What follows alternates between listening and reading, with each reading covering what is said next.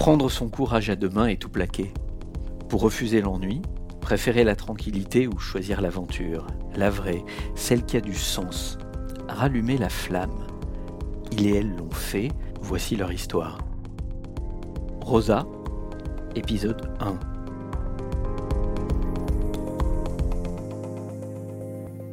Je suis Rosa, j'ai 42 ans et j'ai décidé de tout plaquer. Voici mon histoire. Je suis née en Russie euh, et j'ai grandi en Russie jusqu'à mes 21 ans. Euh, je viens du sud de la Russie, euh, de, la région du Caucase du Nord. c'est là où il fait pas froid et il n'y a pas d'ours polaire dans les rues l'hiver.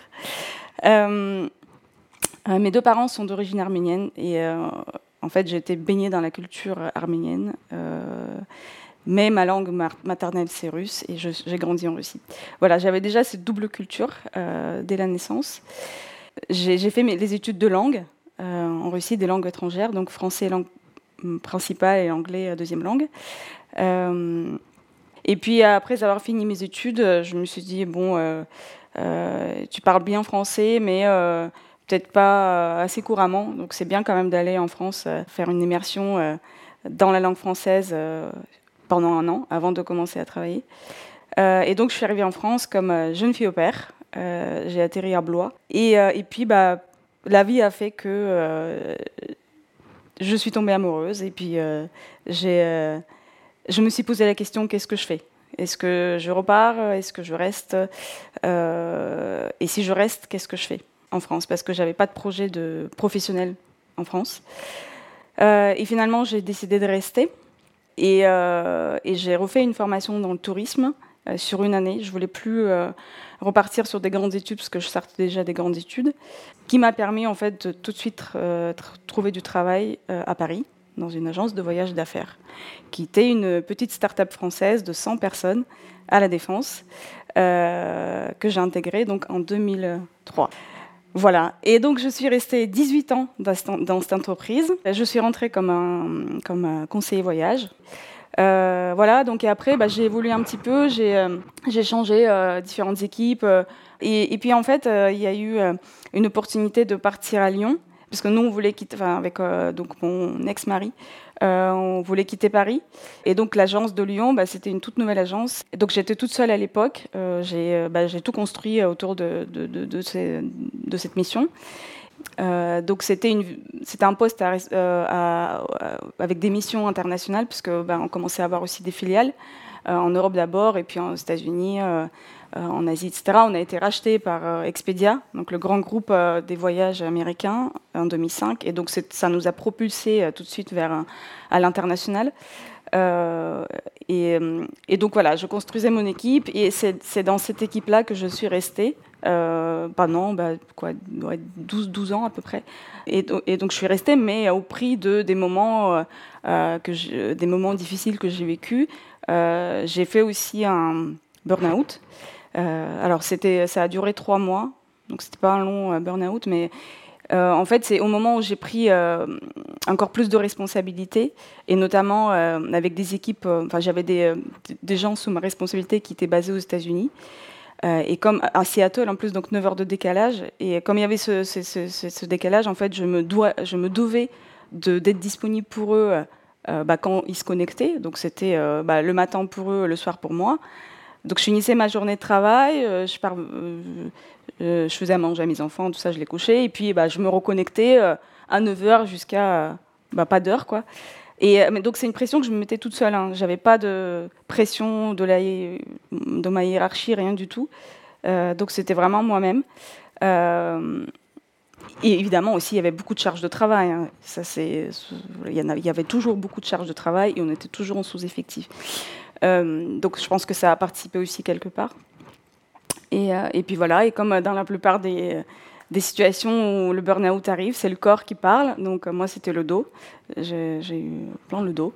Euh, et donc, euh, bah, j'étais cassée en deux et je, voilà, je pouvais plus me lever ni rien. Donc trois, mois d'arrêt. De, voilà, et c'est là qu'on arrive à, quelque chose qui a, un écho, enfin, comment, à, aux graines que je semais en fait à cette époque-là pour devenir ce que je suis aujourd'hui. Mais c'était pas du tout, j'étais pas, j'en étais pas consciente. Hein.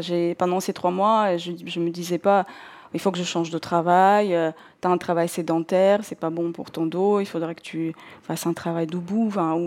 Moi, j'avais qu'une envie, c'est de, reprendre mon travail. Déjà, j'ai mis un mois pour complètement me déconnecter. Mon manager, il m'engueulait euh, vraiment quand j'ouvrais mon PC. Euh, et après, j'avais qu'une hâte, c'est de reprendre. Donc, non, non, j'étais pas du tout dans cette optique-là. J'avais un mois alité sur le canapé. Donc ça aussi, c'était compliqué. Euh, je ne sais plus comment, mais je suis tombée sur le podcast de Lorraine Bastide, La Poudre. Je ne sais pas, c'est parce que je m'intéressais au féminisme ou que j'ai lu quelque chose. J'ai lu un livre qui m'a... ou je sais pas, un article sur Internet, je ne sais plus quel était, le, quel était le point de départ. Mais euh, je suis tombée dedans. Je suis tombée euh, dans le podcast La Poudre. Donc à l'époque, c'était, il y avait déjà un an et demi de, d'épisodes. Donc bah, j'ai tout écouté.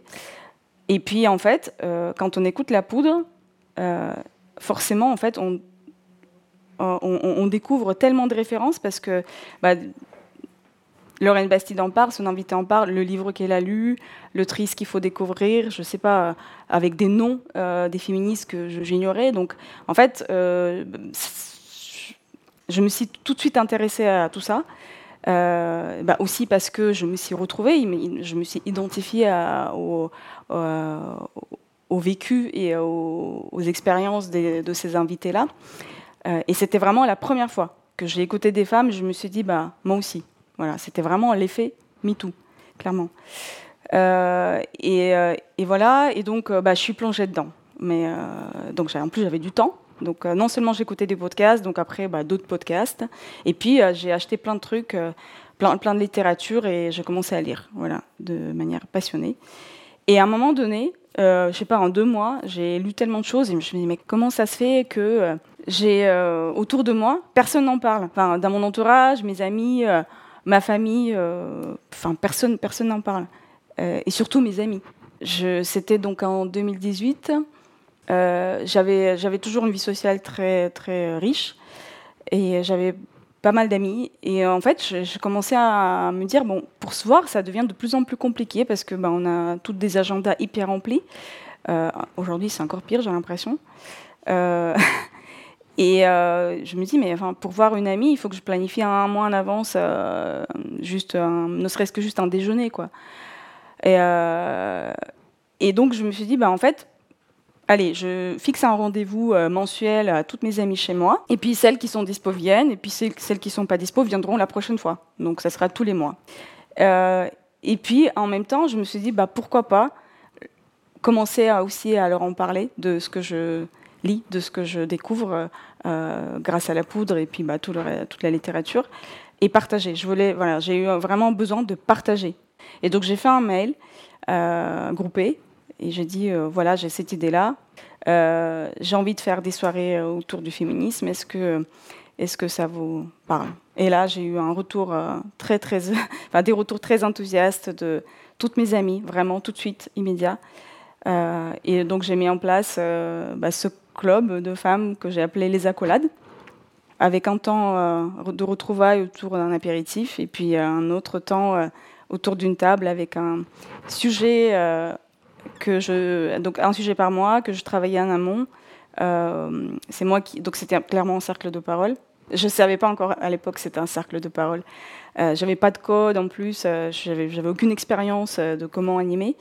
mais c'est moi qui modérais. Après, j'ai envoyé un mail de débriefing avec bah, tout ce qu'on s'était dit, qu'on pouvait aller plus loin, voilà, quel livre il faut lire, quel podcast écouter, etc. Euh, donc au début, c'était que mes amis, mais après, ils ont commencé à me dire est-ce que je peux faire venir une copine, etc. Et ça, c'était le début de quelque chose. Il y a le premier confinement qui arrive. Dans mon travail, le tourisme, en fait, euh, c'était vraiment l'un des domaines qui a été impacté le plus, et surtout le tourisme d'affaires. On ne peut pas aller euh, à New York, on n'y va pas. Donc c'était l'arrêt total. Du tourisme d'affaires. Et en fait, bon, c'est là qu'on s'est dit, heureusement qu'on fait partie de grands groupes. Donc pendant six mois, moi, j'ai continué à travailler à plein temps, avec euh, beaucoup moins de travail, forcément. Euh, ma journée, ouais, ma, charge a été réduite de 50% à peu près. À un moment donné, je me suis dit, OK, là, tu as du temps. tu as 40 ans, tu as le CPF, euh, donc le compte de formation professionnelle, que tu n'as jamais utilisé. Pourquoi pas euh, faire une petite formation, euh, utiliser cet argent, voilà, parce que tu as le temps. Et donc, j'ai commencé à faire un bilan de compétences. Et je suis tombée sur une très bonne coach qui m'a très bien accompagnée. Alors, ce qui, ce est marrant, c'est quand je suis rentrée dans le cabinet de, Sophie, je lui dis tout de suite, en fait, voilà, moi je viens, je suis très heureuse dans mon travail, j'ai aucun mal-être, je, suis pas, voilà, tout va bien, je viens par curiosité. Ce qui était quand même exceptionnel à entendre pour elle, parce que la plupart des gens qui viennent, c'est parce que bah, en ont marre, euh, ils veulent changer, quoi. Moi, j'avais aucun projet de changer. Quand je suis arrivée à la fin presque de ce bilan de compétences, euh, c'est là que la nouvelle est tombée euh, dans mon travail. Euh, donc ils ont annoncé un plan social en France. Il y a eu déjà des plans sociaux euh, ailleurs dans le monde, mais la France, on se disait, oh, on est protégé, euh, rien ne nous arrivera. Sauf que bah, la France, c'est là où il y avait des plus anciens, donc les gens qui coûtaient le plus cher. et, et, voilà. Et donc moi, je faisais partie de ces gens-là. Il y avait 170 personnes concernées. J'ai appris ça par mail. C'était hyper violent. J'étais en vacances en plus de tout ça là recevoir un mail et voir ton nom sur, euh, sur le PDF euh, parmi euh, les 170 autres. Donc en plus, on découvre aussi quels sont les, collègues, les autres collègues qui sont concernés. Donc c'était bah, trois jours de déprime totale. Et après, c'est là que je me suis dit, bah, le bilan de compétences, ça tombe très bien. J'ai gagné quand même du temps par rapport aux autres. Et donc ce bilan de compétences, il, m'a donné trois métiers, trois options à prendre. Le premier, c'était tout ce qui est autour du métier de communication. Et c'est vrai que c'est quelque chose que j'aime faire, euh, mais ça, sous-entendait euh, faire refaire des formations longues souvent, euh, et puis travailler pour la plupart du temps encore dans un monde d'une entreprise privée, voilà, marketing, publicité, tout ça, et je voulais pas. deuxième, c'était professeur de langue étrangère, surprise. Euh, et là, euh, ouais, je ne voulais pas non plus. Et donc, il y avait une troisième option qui était la bonne.